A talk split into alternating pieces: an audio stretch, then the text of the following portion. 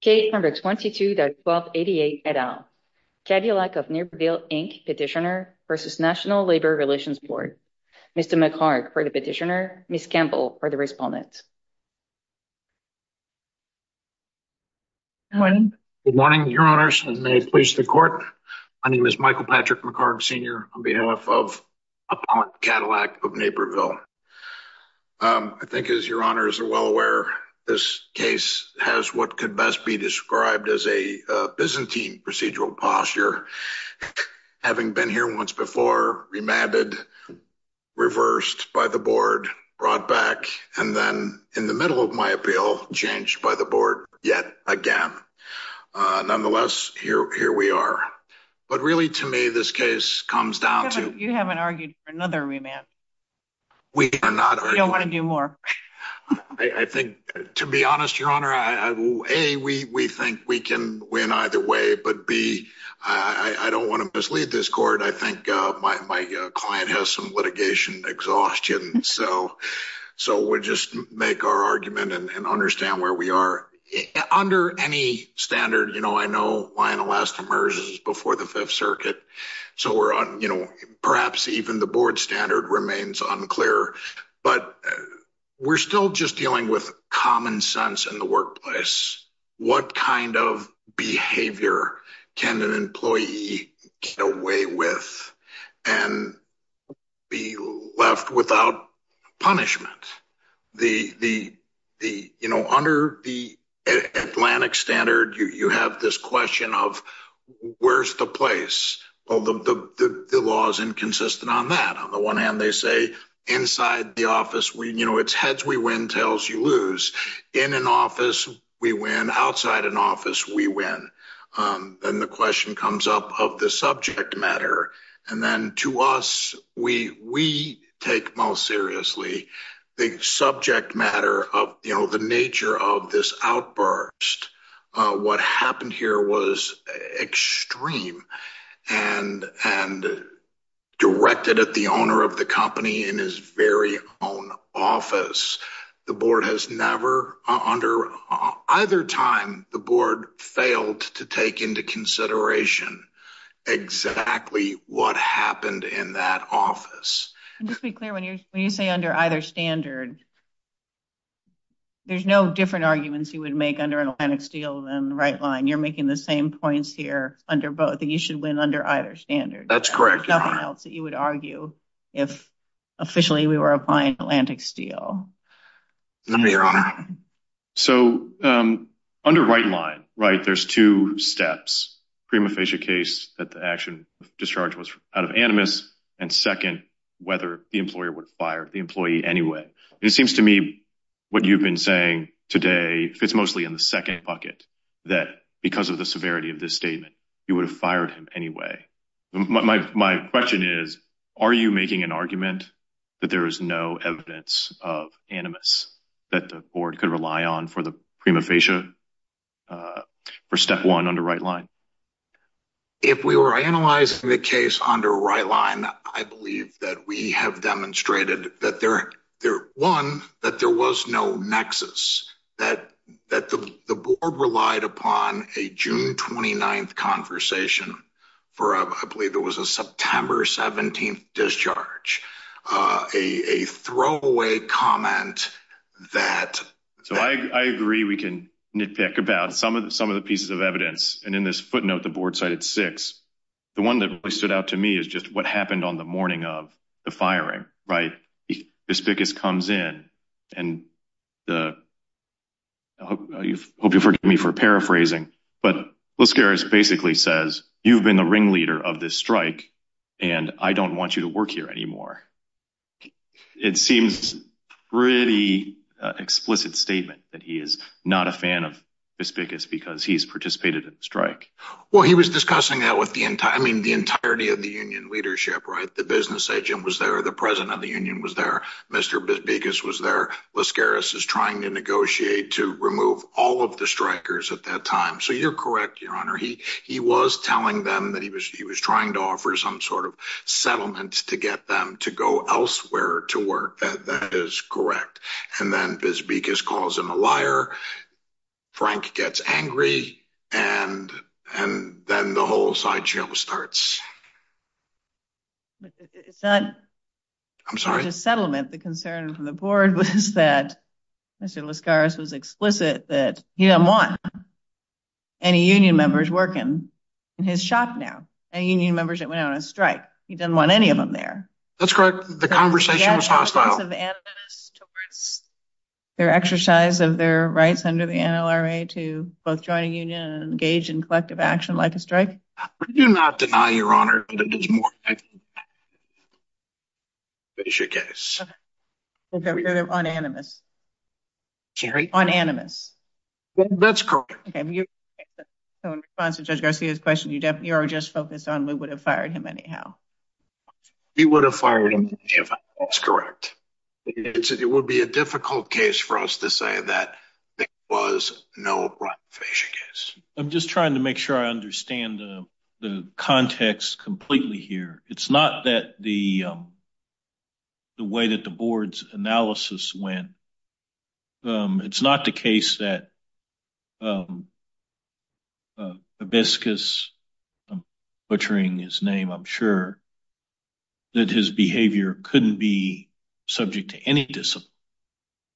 Right? They weren't saying that under Wright Line or Atlantic Steel, like, nothing could be done to him. The question was really whether the termination was appropriate, right? That's correct. And so so how, I guess, how do you win when there was no evidence that the company had ever terminated anyone for saying anything similar and that the company never produced a code of conduct that would justify termination? I understand your question, Your Honor. Um, as we have stated, I believe in both of our briefs, um, there's certain conduct that you simply aren't going to be able to replicate. Uh, there are certain things that a standard of conduct is not necessarily, as we argue in our brief, going to say, don't commit a felony or wear pants to work. But if you violate certain common sense principles, you're going to lose your job, right? I had a situation once where a guy was cleaning his rifle at his workstation. We didn't necessarily have a don't clean your rifle at work and point it at your coworkers.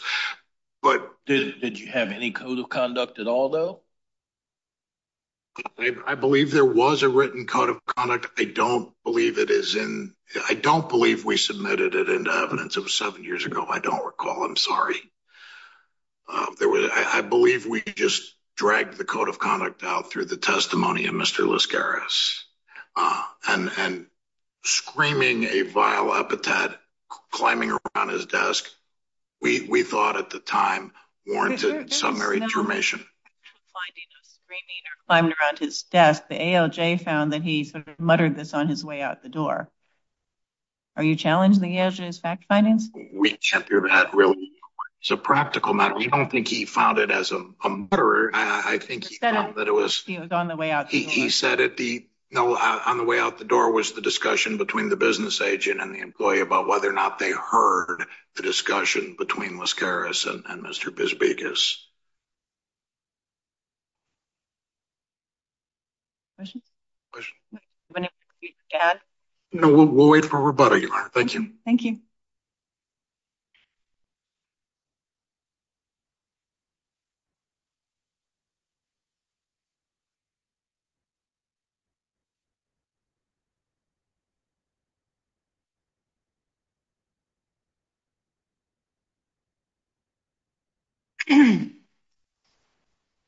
Greetings, your honors, and may it please the court. My name is Elizabeth Campbell, and I represent the National Labor Relations Board.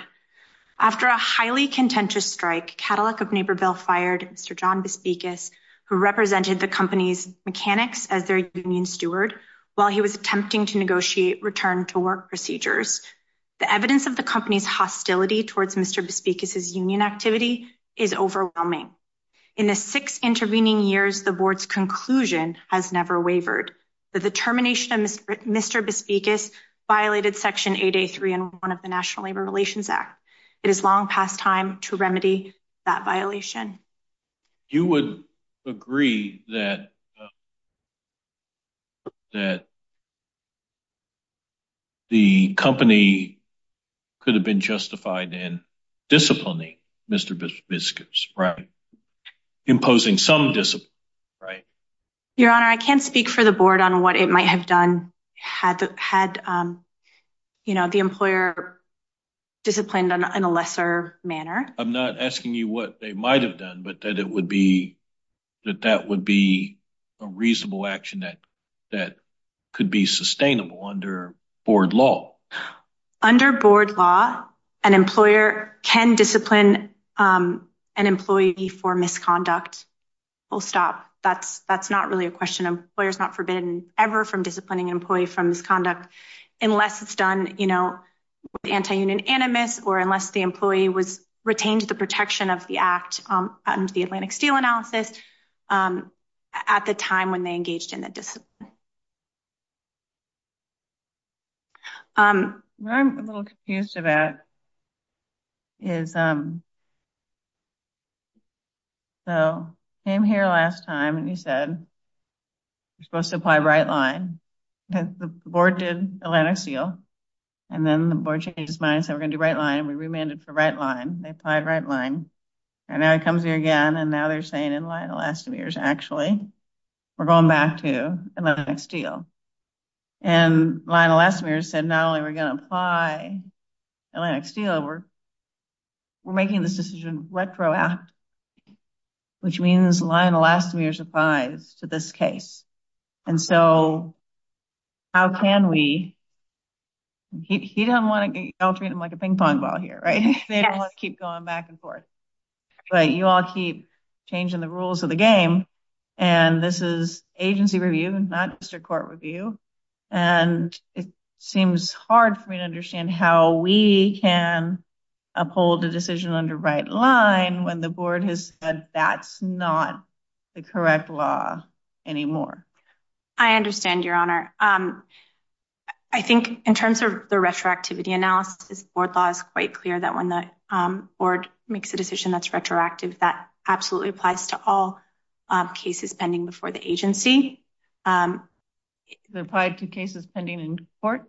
The board has discretion to ask for a remand Um, when a case is in court, when the agency issues um, a change in law. Here the agency acted um, very reasonably. I think this court would agree given the fact that this is a very unique set of circumstances. So in particular, you're right, your honor, the judge here originally applied Wright Line Um, and Wright Line itself remains good law. I would note it's correct. It would not necessarily be applied in cases like this moving forward, but a Wright Line motive analysis is still a proper way to find a violation under section 8A3 and 1. Um, so in that sense, that makes this case unique. And in addition, this case is also unique in the sense that the um, standard that the board has now adopted in Lion Elastomers was a pre-existing standard. So Atlantic Steel has already been applied in the facts of this case in the 2019 decision in order before you. That's a very unusual circumstances stance when the board or any agency changes law. Um, it's not very typical that the law that it changes to has already been applied to the facts before the court. So in this case, the agency did choose um, an exercise of discretion to stand behind um, the decision in order before you analyzed under Wright Line. And I think it's important to keep Mr. Bisbikis in mind. I think um, the concerns about his failure to receive the remedy to which he is entitled under the act. Um, another remand would not be in the interest of justice for him, for this court, for the board's resources. We also need to keep the employer in mind too. They shouldn't be drugged through round after round after round after round. It's not, I understand your point about Mr. Bisbikis, but it's also for the employer unfair when the board keeps changing the rules of the game. Correct, Your Honor, which was another uh, reason to stand behind the decision in order before this court, um, which is under Wright Line. I'll note that the employer has from the very beginning in its very first brief, um, post-hearing brief to the ALJ has asked for Wright Line to apply to the facts of this case. Um, it continues to not insist on a remand and Wright Line is being applied. We're supposed to apply on appeal the law in effect at the time of the appeal. That's where I'm, I understand the arguments in that case, but so you're asking us to apply the law that's not in effect at the time of appeal? Um, or are you asking us to decide this under Atlantic Steel based on the prior application of Atlantic Steel? I believe- Or decide it's on the ground that it doesn't matter either way. Either they win or you win either way. My answer to your question, Your Honor, is yes. I think um, you can do any of the above. Um, here, Wright Line itself remains good law. Wright Line is an unlawful motivation. Situation. Correct, Your Honor, but the board has had opportunities to apply both. Um, but I thought an answer you said earlier would mean it's the right test for this case because you said when the board declares one of its decisions retroactive, that's only retroactive as the case is pending before the board. And this case was final and on appeal when this new decision came around, right? Correct, Your Honor. There's, well, I want to be very careful with my language here. I appreciate you still would have discretion to ask us for a remand. Correct. But it does not apply of its own force in a court. There is an understanding that when, um, for example, the record is filed with the court, the board doesn't have um, jurisdiction. Um, so that would be an argument. I would not want to suggest that the board um, could not, would not be able to seek a remand if it wanted to. Um, however, in this case, um, the agency has chosen not to seek a remand and for good reason and stands behind the decision in order currently before this court. That being said, if this court is uncomfortable applying Wright Line and General Motors, given that Lion Elastomers is good law, I think um, the Wyman-Gordon case law that um, is good law across the circuits and that the DC circuit has relied on repeatedly, which is that if this court were to remand, it's sort of similar to a harmless error argument. Sure, maybe now you could argue now the analysis that should be done in a case like this is Atlantic Steel. But if, so, okay, so this court then remands again for the board to apply Atlantic Steel again. Um, really, it's clear from the record, um, and I don't think there's a reasonable doubt that the board, if it were to apply Atlantic Steel, would come to the same reasonable conclusion that um, the employer violated section 8A3 and 1 here. I appreciate your point about following the record, but actually in the NLRB, the cases aren't filed because they're unenforceable until a court grants enforcement or not. And you have a cross application here for enforcement. Yes, Your Honor. And so the board's view is that the cross application for enforcement should be decided under Wright Line or Atlantic Steel? Your Honor, Um, the board stands behind its decision under Wright Line and an unlawful motivation analysis. That being said, should this court feel um, that... I'm asking the board's position on what basis it believes this court should, because you've asked for enforcement, uh, you've got a cross application for enforcement. Yes, Your Honor. Um, this were, now it might win and we'll all be moot, but you've asked for enforcement. And so what is your position on the legal rule that should be applied given Lion Elastomers for the cross application for enforcement? Your Honor, the agency stands behind its unlawful motive analysis under Wright Line um, as a finding of a section 83 and 1 violation.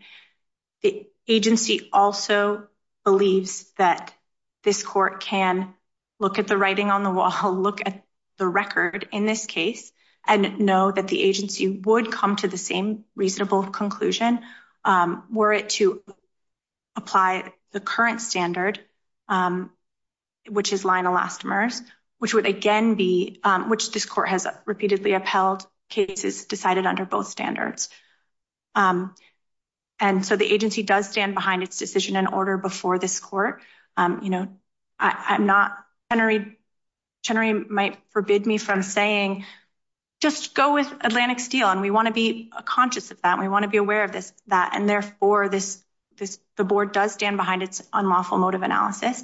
Um, however, I think the Wyman-Gordon and those other exceptions um, that I cited, the Wyman-Gordon exception that I cited about not turning, um, like Your Honor said, not turning an agency's decision into a ping pong game with the courts. There's no reason to remand this case and have it decided again under the board's current standard, um, given that the record is quite clear that the agency would come to the same reasonable conclusion. Um, if there are no further questions, Your Honor, um, I thank you very much for your time. Thank you very much. Thank you.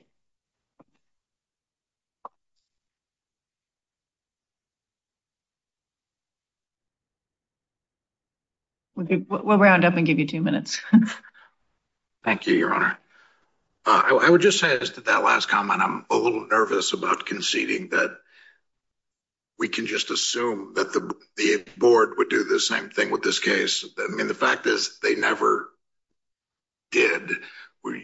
To your question, Your Honor, um, about is before this court, this case was remanded to the board mm-hmm. and was before the board at the time Lion Elastomers was decided. So Lion Elastomers retroactive application, their cross enforcement is on the Lion Elastomers standard. But back to our original argument. Um, the board has applied both Atlantic Steel and Wright Line to your case. You have your challenging, certainly the latest decision under Wright Line, but they've applied, first time they applied Atlantic Steel and you said apply Wright Line and you got what you asked for and now they've applied Wright Line. So I think all she was saying is the board has already applied both. So and you said your arguments as to error, which are before us, are the same under both tests. So and I stand by that. As this court held at Felix Industries and then later in Adtranz, there is a way to get to decency in the workplace. Adtranz court, um, you know, the union took the positions perfectly acceptable to use the most offensive and derogatory racial or sexual epithets so long as that's connected to union organizing. And it's unfair to expect members to comport themselves with civility and decorum. And the court went on and said uh, working people are capable of discussing matters intelligently and in generally acceptable language. That overarching principle applies here. This is a case about workplace decency, about uh, uh, not tolerating insulting attacks. And attack. Had that been... Uh, At least by mechanics, but Mr. Lascaris had some pretty ripe language himself before he spoke. So it's a little hard to say that foul language is not tolerated in the workplace. Unless it's the point that it's only tolerated by Mr. Lascaris? Not at all, Your Honor. But if I stub my toe and yell something, that's one thing. It was directed to Mr. Bisbikis. Because it was, you get the F out of here or I'm going to F you out of here. That was after Mr. Bisbikis called him a liar. I don't recall if he swore or not. And there was argument in his office. How they disagreed on recollections. But that wasn't, Mr. Bisbikis had not used any foul language at that point. Okay, but... And I'm just trying to ask this because you've talked about, and it's a relevant concern about the ability, at least when it comes to sexually and racially derogatory language of employers to ensure that they have a working workplace atmosphere that is free of such hostility. Um, but I thought this is a case of just sort of ordinary profanity. Um, and I'm trying to understand what your description of the workplace is because it certainly doesn't seem to be one where profanity is not used. I'm not saying it would be. There's a difference between profanity and directing the profanity at somebody. Mr. Lascaris did too. He told him to get out of the office. I'm not going to repeat it. Bleep, bleep, bleep. No, I mean, he did He did swear, but he didn't He didn't insult uh, Mr. Bisbikis directly. He didn't. He didn't say something that would have threatened him or demeaned him. And the board has held since the 80s, insulting attacks need not be tolerated.